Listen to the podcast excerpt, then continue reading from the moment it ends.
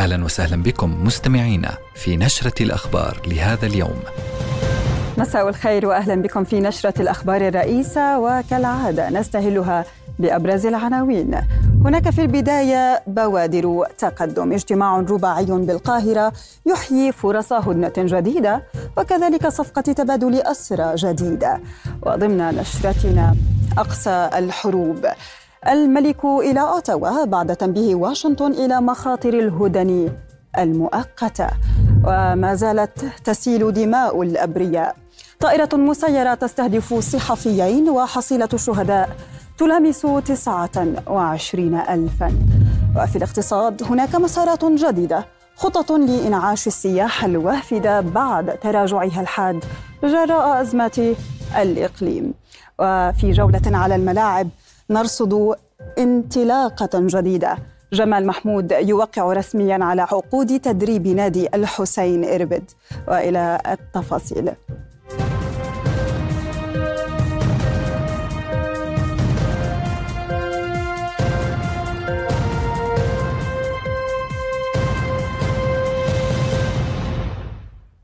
أهلا بكم. خطوات إلى الأمام. خطتها حماس وتل أبيب على درب اتفاق نحو تهدئة في غزة وصفقة جديدة لتبادل اسرى ووقف لإطلاق النار. فمن القاهرة وبعد نحو أسبوعين من قمة باريس التأمت وساطة أمريكية وقطرية ومصرية بحضور وفد من تل أبيب لوضع مسودة نهائية يجري بموجبها وقف إطلاق النار لمدة ستة أسابيع. وبحسب ما أفادت وسائل إعلام مصرية فقد التقى مدير وكالة الاستخبارات المركزية الأمريكية ويليام بيرنز ورئيس الموساد ديفيد برنياع ورئيس الوزراء القطري محمد بن عبد الرحمن الثاني مع مسؤولين مصريين في القاهرة لبحث التهدئة في قطاع غزة. وكانت تل أبيب أبدت استعدادها للتفاوض على أساس مقترح اجتماعات باريس لترفض لاحقا معظم ردود حماس على الخطوط العريضة. ما عكس عدم جديتها بالسير في مفاوضات هدنة جديدة. هذا وتحدثت التقارير عن خطتين لدى مجلس حرب الاحتلال لإنهاء الحرب على غزة. ستحققان أهداف تل أبيب والإدارة الأمريكية. الأولى وضعها رئيس حكومة الاحتلال بنيامين نتنياهو فيما تولى الثانية بني جانس التقارير قالت إن الفارق بين الخطتين هو جدولهما الزمني فقط. وتهدف خطة نتنياهو إلى تطبيع العلاقات مع المملكة العربية السعودية وحسم عسكري يقضي بصفقة تبادل أسرى قبل حلول شهر رمضان.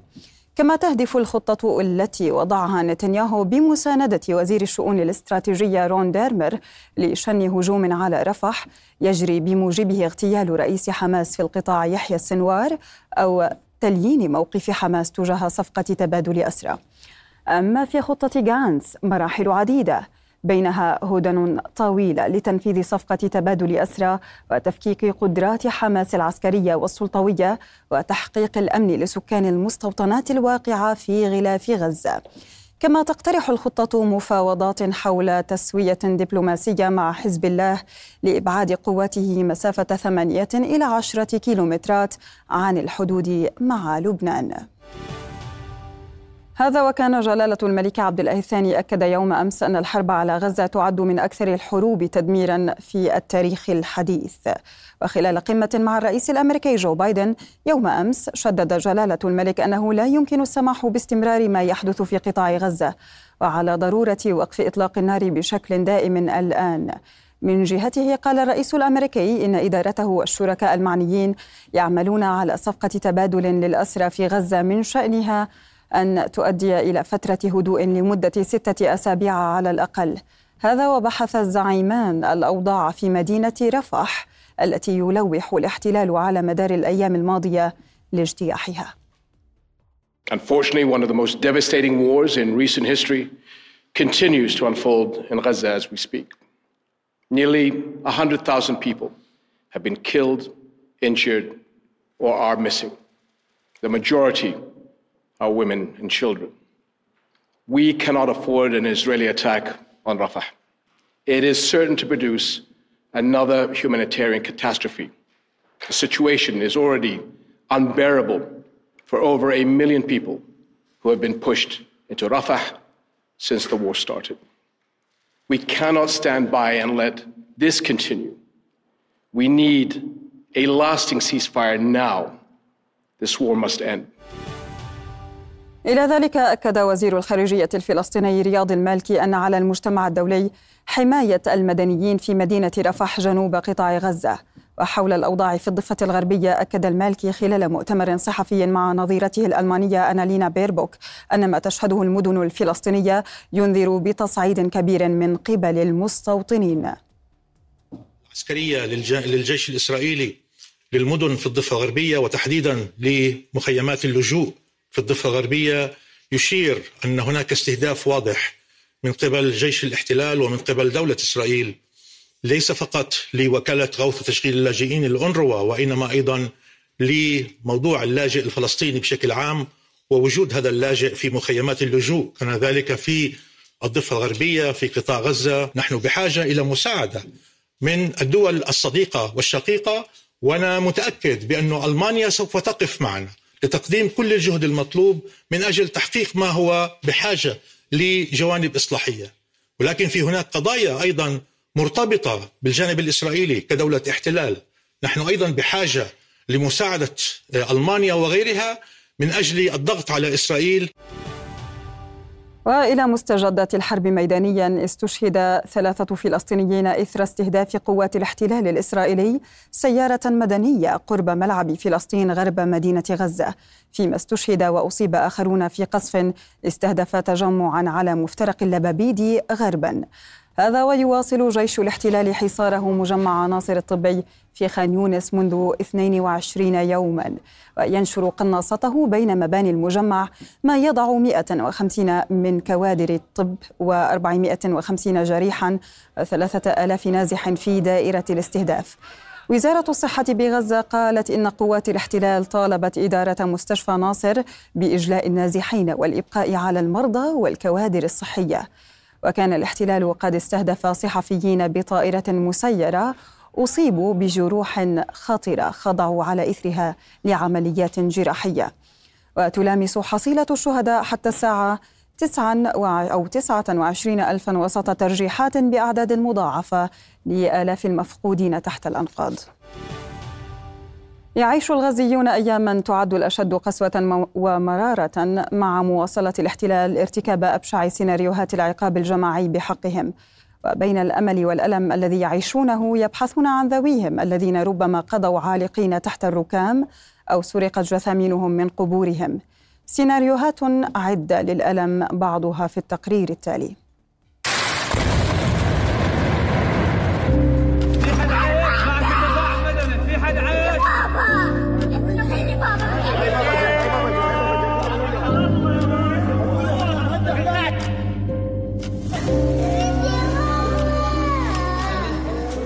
في قطاع غزة الكل مفقود ولكن سيناريو الفقد يختلف من مفجوع لآخر. الوالد بخير الحمد لله رب العالمين. طمنا عنك يا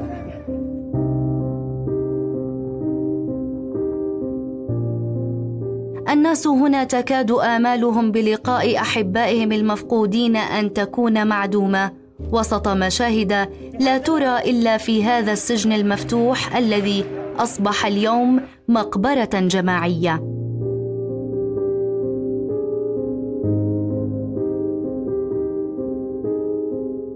السيناريو الأول في رحلة البحث الأليمة يحاول الغزيون بأيديهم العارية ودموعهم المنهمرة. إنقاذ الحي والميت من تحت الركام الذي أصبح وسيلة اليوم لتنبيه المنقذين بوجود أناس تحت هذا الردم. وفي السيناريو الثاني لم تسلم جثامين الغزيين من وحشية الاحتلال إذ اعتدى على ألفي قبر في ثلاثة عشرة مقبرة في القطاع كما سرق أكثر من 350 جثمانا من هذه المقابر. كما أتلف عشرات الجثامين وسرق أعضاء حيوية منها بحسب المكتب الإعلامي الحكومي في غزة. الأمر الذي أقرت به هيئة البث العبرية قبل أيام. إنه السيناريو الأشد حسرة على قلوب ذوي الشهداء الذين ذاقوا مرارة الفقد مرتين. ادعي لهم بالرحمة. استهدوا بالله يا جماعة. الله يرحمهم ويغفر لهم. طيب محمود يا راجل محمود أما السيناريو الثالث يستمر جيش الاحتلال في انتهاكاته والتنكيل بالمدنيين العزل بعد اعتقالهم ومن ثم رميهم تحت القصف ليواجهوا تجربة الموت مرتين. إدارة سجون الاحتلال أعلنت في نهاية شهر كانون الثاني يناير الماضي عن احتجاز 606 من معتقلي القطاع بزعم أنهم مقاتلون. السيناريو الرابع قليل التكرار بيد أنه يعطي املا للحياة بعد سماع الغزيين بنجاة ذويهم عقب يأس لاذع.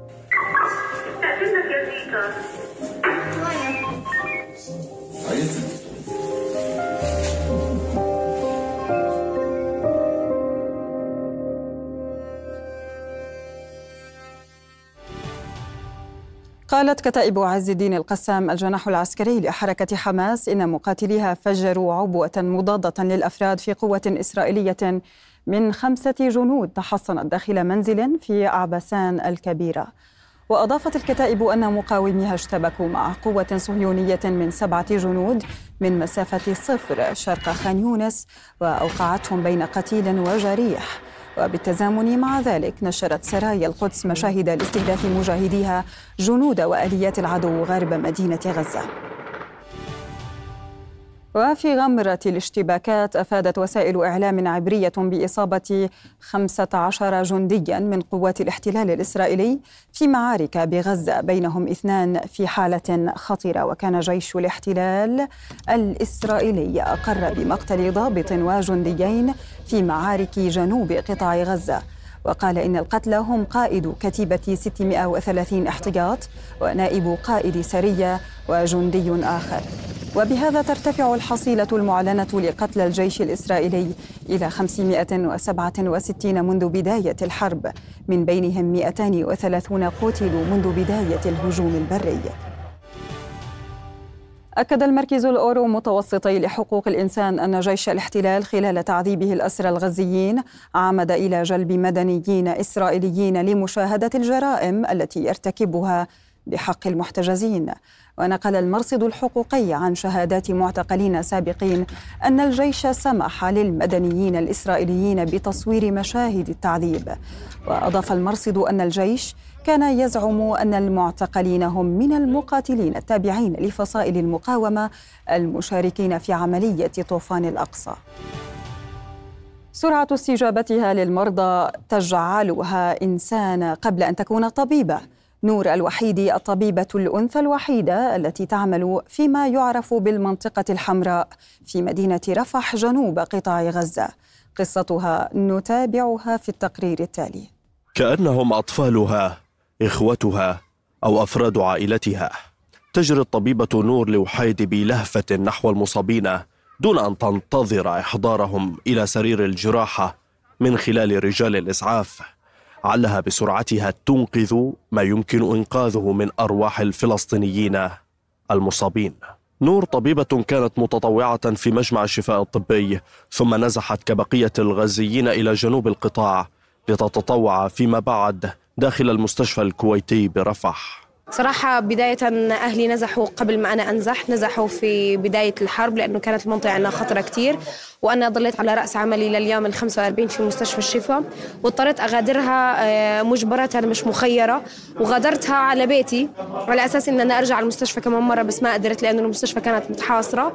وكانت رحلة صعبة جدا إنه الواحد ماشي وسايب أحلامه وبيته وحياته وأصدقائه وناسه وبيئة عمله وكل الناس اللي بتعز عليه وماشي إلى المجهول. صعبة جدا الواحد ماشي شايف كل الناس بتمشي. عدينا عن الحاجز الغير آمن بتاتا آه، لحد ما وصل وصلت رفح الطبيبة الإنسانة كما يحلو للبعض تسميتها التي أرهقتها الحرب ترى في مهنتها واجبا لا يمكن التنازل عنه. الواحد بيقوم بتأدية الواجب الوطني والدافع الإنساني اللي عنده لأنه إحنا أطباء وبالنهاية هذا واجب آه، علينا وإحنا لازم نقدم كل شيء بنقدر عليه وما بنقدر عليه لأبناء شعبنا للأطفال. الإصابات اللي بتجينا كلها أطفال آه، ونساء عزل آه، إصابات حرجة جدا خطيرة جدا. أنت ما بتتخيل كيف طفل بيكون لوحده بدون حدا من أهله بيكون مصاب. فأنا طبعا لازم أقدم واجبي الإنساني بدون ما أتخاذل يعني. وتعتبر نور الطبيبة الأنثى الوحيدة التي تعمل فيما يعرف بالمنطقة الحمراء داخل المستشفيات والتي تدل على مكان الإصابات المعقدة نتيجة صواريخ الاحتلال. زرعت الطبيبة نور عند تخرجها وحلفها القسم الجامعي أن تبذل العطاء في مهنتها لتعكس ذلك داخل المستشفيات وفي ظل هذه الحرب لتكون عنوانا للبذل والعطاء. غازي العلول من المستشفى الكويتي رفح. استشهد اليوم شاب فلسطيني برصاص قوات الاحتلال الإسرائيلي خلال اقتحامها مدينة قلقيلية وفي سياق ارتفاع حدة الاعتداءات على الضفة الغربية اعتقلت قوات الاحتلال 22 فلسطينيا خلال اقتحامها مدنا مختلفة. ليرتفع عدد المعتقلين منذ السابع من تشرين الأول الماضي إلى أكثر من سبعة آلاف معتقل. هذا وهدمت قوات الاحتلال منزلين وجدارا استناديا في قرية الولجة شمال غرب مدينة بيت لحم كما قصفت قوات الاحتلال الإسرائيلي منزلا في قرية صير جنوب جنين. اجوا الساعة خمسة الصبح نادوا صاروا يطخوا حوالي الدار. بعدين قالوا لنا اطلعوا من الدار إحنا عارفينكم جوا. طلعت قالوا لي وين اولادك قلت لهم جوا قالوا لي نادي عليهم. ناديت عليهم طلعوا. قالوا لي وين حمزي بدنا حمزي قلت لهم حمزي بعرفش بكى في الدار بعرفش إذا طلع من الدار. أنا نمت وهو في الدار وبعدها بعرفش طلعت عندكم بعرفش إذا طلع أو بعد ما كان لي أخوه سألتكم أخوك وين وكان طلع. بعدها شوي طلعوا الأولاد وصاروا يحققوا معاهم. بعد شوي لهم ماركين جايبين حمزي من هون وجايين في بشغل دم وبعدين أجوا أخذونا بريده ابعدونا عن الدار مشان يفجروها. قعدونا هناك. وأخذوا الأولاد حطوهم بسيارة الجيش وأنا قالوا لي اقعد هون عند الحارة. بعدها سمعت صوت انفجار وهم ركبوا سياراتهم راحوا. جيت طلعت لقيت الدار مولعه اعتصم أهالي أسرى وممثلو مؤسسات مدافعة عن الأسرى بسجون الاحتلال في ساحة مركز بلدنا الثقافي في مدينة البيرة بعد إعلان مقاطعة اللجنة الدولية للصليب الأحمر والتي اعتاد أهالي الأسرى تنظيم اعتصامهم أسبوعيا في ساحته. وذلك رفضا لما يقولون إنه تراخ وإهمال من المنظمة الدولية في تلبية نداء الأسرى والقيام بمسؤولياتها تجاههم. على غير عادة يعتصم أهالي الأسرى وممثلو مؤسساتهم في ساحة مركز بلدنا الثقافي بدلا من ساحة الصليب الأحمر الدولي حيث قرر القائمون على الاعتصام الإسنادي الأسبوعي مقاطعة الصليب الأحمر باتهامه بالتقاعس عن أداء واجبه تجاه أكثر من سبعة آلاف أسير. يتفاقم سوء أوضاعهم منذ السابع من أكتوبر. الزيارات هي ممنوعة على أبناء الحركة الأسيرة الفلسطينية والأسيرة داخل السجون الإسرائيلية. اللجنة الدولية للصليب الأحمر اليوم المائة والثلاثين على التوالي لم تستطع حتى اللحظة زيارة أسير فلسطيني واحد. لذلك نحن قاطعنا اللجنة الدولية للصليب الأحمر وقمنا بنقل الاعتصامات من أمام مقر لجان الدولية للصليب الأحمر إلى الأمكنة التي تروننا فيها الآن.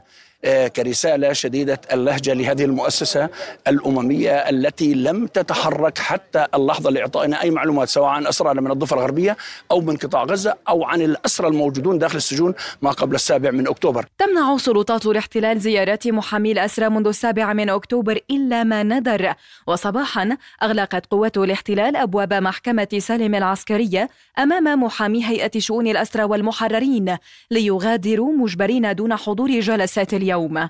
في المقابل تسمح لمجموعات المستوطنين بحضور جلسات تعذيب الأسرى من قطاع غزة وتصويرهم عراة أثناء التعذيب بالكهرباء والماء المغلي.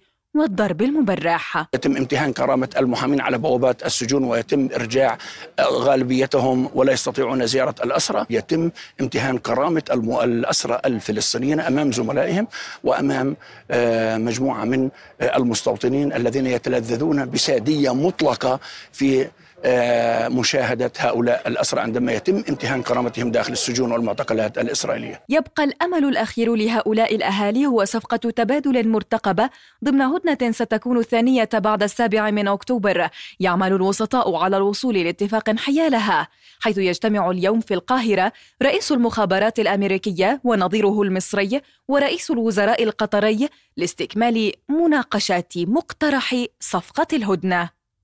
من رام الله المحتلة أسيل سليمان رؤيا.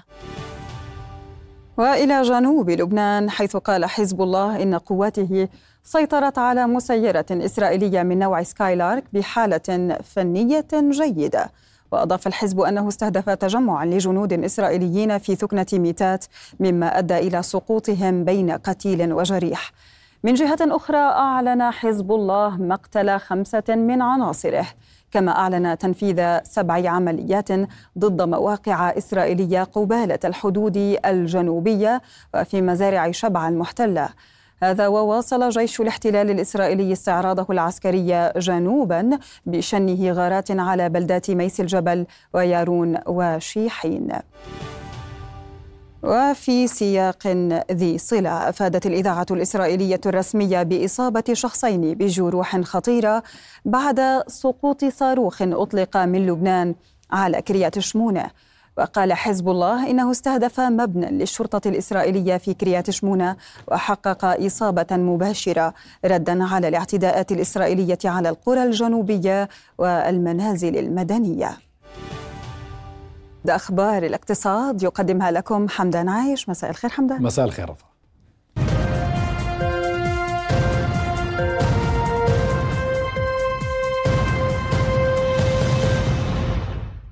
أهلا بكم. أضافت الشركة الأردنية لإحياء التراث خمس رحلات سياحية كمنتج جديد لسياحة الوافدة بهدف تنويع المنتج السياحي وإنعاش القطاع.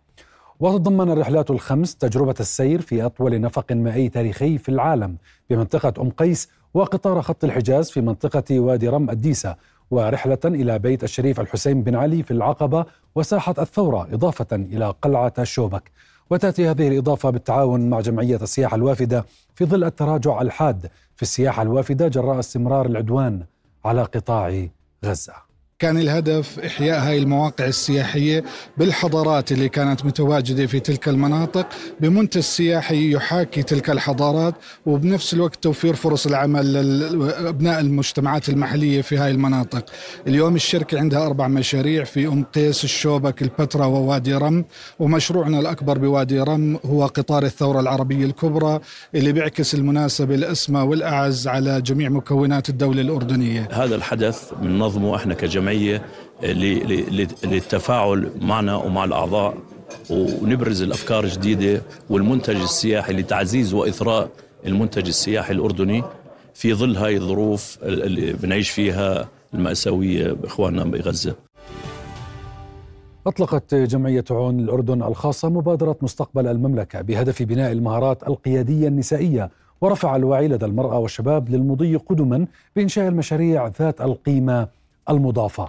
المبادرة التي ستنفذ بالتعاون مع الجامعات الحكومية والخاصة بدأت بتدريب 400 طالب وطالبة في جامعة اليرموك في ثلاث حقائب تدريبية اجتماعية اقتصادية وسياسية ليصار بعدها للتشبيك ما بين الطلبة ومؤسسات المجتمع المدني والقطاع الخاص. وجاءت المبادرة بحسب القائمين عليها لتصويب السلوكيات الاجتماعية وتغيير الصورة الذهنية عن المرأة تحديدا ودفعها لإدارة مستقبلها حيث أشارت الأرقام أن نسبة المشاركة الاقتصادية للمرأة ما زالت متدنية وتبلغ 14% فيما لم تتجاوز مشاركتها بالمراكز القيادية للأحزاب 40.8% رغم ارتفاع نسبة المتعلمين. هدفنا في هاي المرحلة اللي هي التمكين القدرات آه، الشبابية والمعرفية وأيضا العملية وخاصة أنه رؤية جامعة اليرموك ورئاسة جامعة اليرموك في آه، المرحلة القادمة هي عن تطبيق الرؤية الملكية لجلال سيدنا آه، حماه الله اللي هي في التمكين للمرأة والشباب من ناحية السياسية الشعبية ووصولهم لاتخاذ القرارات وصنع القرار. ستشمل المبادرة إن شاء الله جميع أنحاء المملكة. فيها ثلاثة حقائب رئيسية حقيبة الاجتماع والعمل التطوعي حقيبة الاقتصاد الريادة والابتكار الحقيبة السياسية القيادة والمشاركة السياسية. هذه الحقائب هي ليست فقط حقائب تدريبية إنما سيكون هناك عمل تطبيقي وتشبيك مع المؤسسات في القطاع الخاص والعام. أعلنت شركة المدن الصناعية الأردنية عن استثمار جديد بمجال التصنيع الغذائي في مدينة الحسن الصناعية.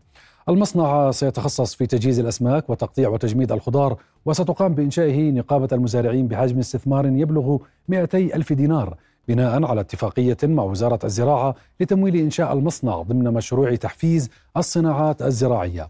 وبلغ إجمالي الاستثمارات المستفيدة من مشروع تحفيز الصناعات الزراعية في المدن الصناعية تسعة استثمارات بكلفة أربعة ملايين دينار توفر 200 فرصة عمل للعمالة الأردنية.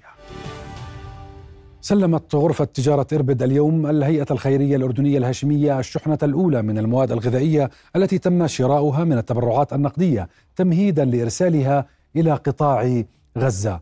وتضمنت الشحنة التي جرى إعدادها بعد جمع تبرعات نقدية من تجار وأهالي المدينة مواد غذائية معلبة أساسية وطويلة المدى للمساهمة في سد جزء من احتياجات الغزيين الغذائية أمام الكارثة الإنسانية في القطاع جراء عدوان الاحتلال المتواصل. وبذلك تكون غرفة تجارة إربد أرسلت أربع شحنات مساعدات خلال حملة أغيث غزة. ثلاثة منها تم جمعها من التبرعات النقدية والثلاث الأخرى تضمنت تبرعات عينية. إحنا بعثنا آه، حوالي ثلاث سيارات سابقا عينية والآن بالنسبة للمواد النقدي إحنا كان مجموع ما تم جمعه حوالي المئة ألف. وبلشنا بالشراء وطلبوا الهيئة أنه بحاجة الجماعة إلى آه، مواد غذائية وقمنا بشراء المواد الغذائية على أساس أنه نخفف عنهم معاناتهم. وافق مجلس الشيوخ الأمريكي الذي يقوده الديمقراطيون على مشروع قانون لتقديم مساعدات بقيمة 95 مليار دولار لأوكرانيا وكيان الاحتلال وتايوان. وأرسل مشروع القانون إلى مجلس النواب الذي يهيمن عليها الجمهوريون حيث توجه فرص إقراره صعوبات. رئيس مجلس النواب الأمريكي مايك جونسون أعلن أن المجلس لن يدرس مشروع القانون بصيغته الحالية لعدم تلبيته مطالب الجمهوريين فيما يتعلق بتجديد الإجراءات لوقف تدفق المهاجرين غير الشرعيين إلى الولايات المتحدة. إلى هنا نصل لنهاية أخبار الاقتصاد عودة إليك رفاه. شكرا حمدان.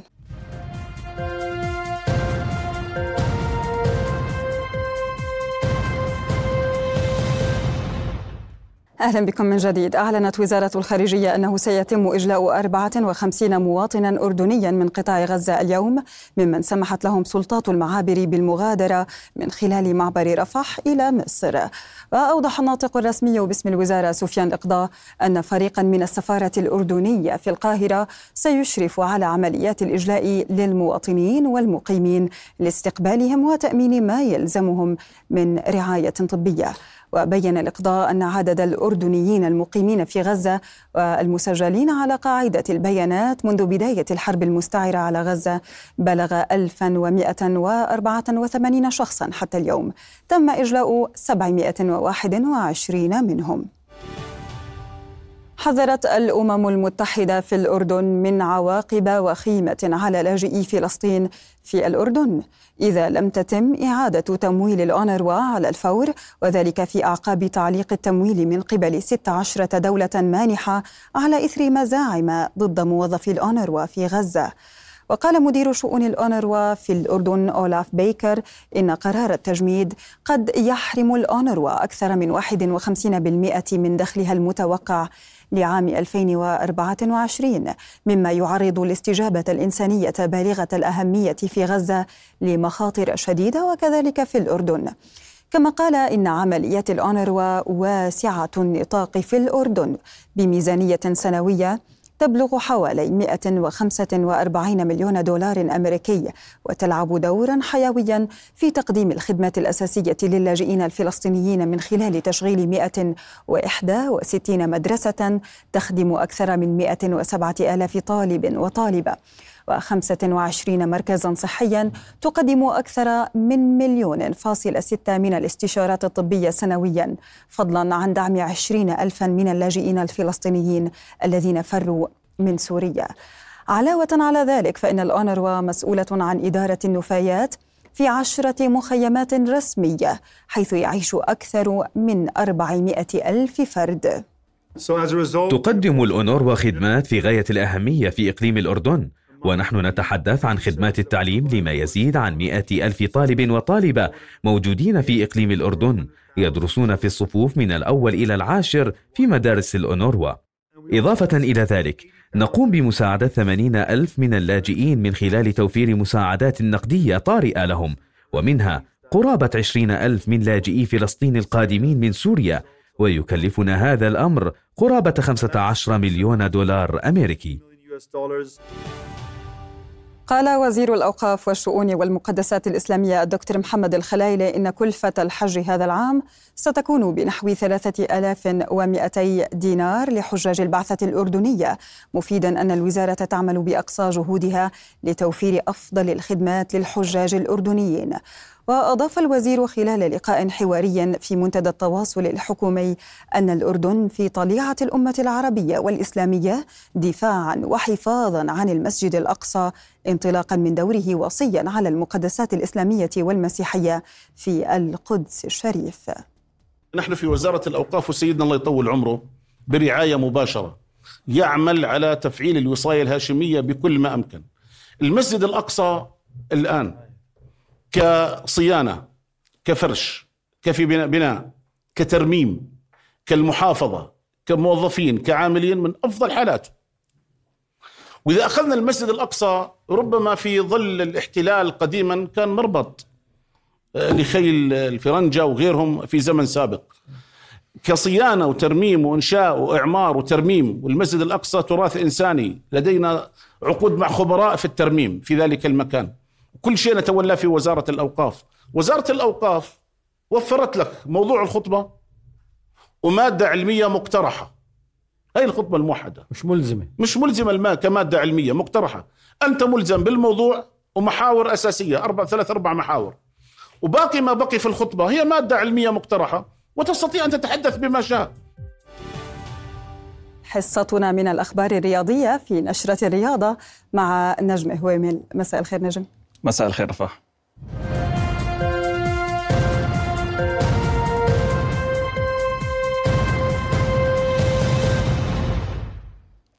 أهلا بكم.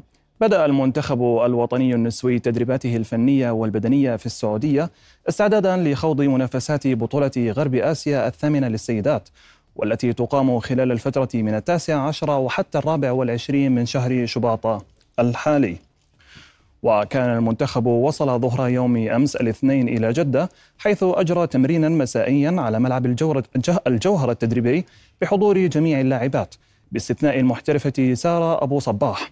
ويفتتح المنتخب مشواره في البطولة بمواجهة نظيره السعودي قبل أن يلتقي أقوام وصولا إلى لقاء لبنان.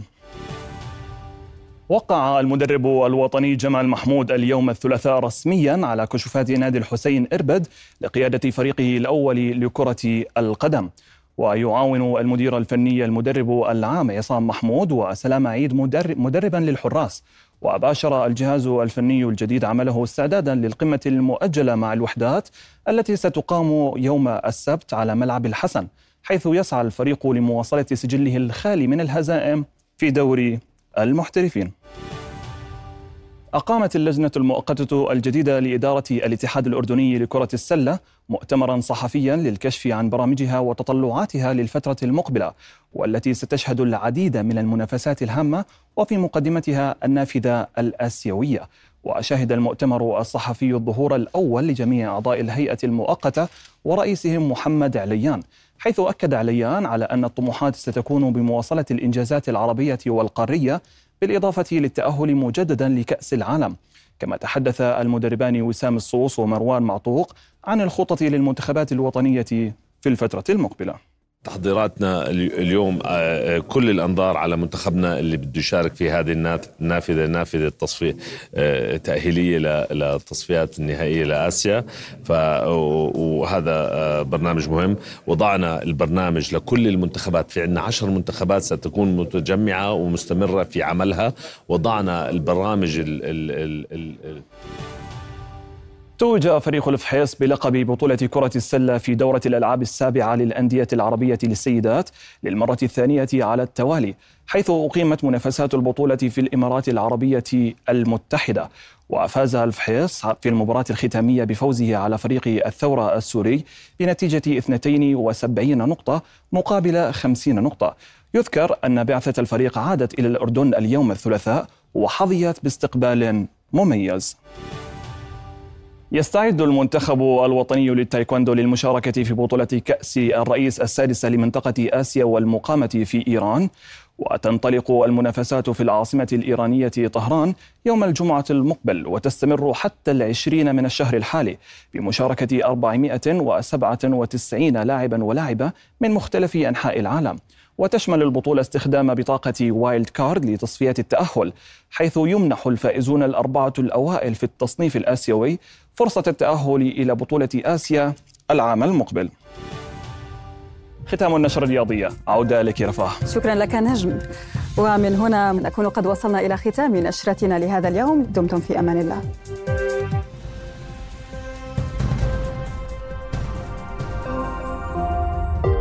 رؤيا بودكاست.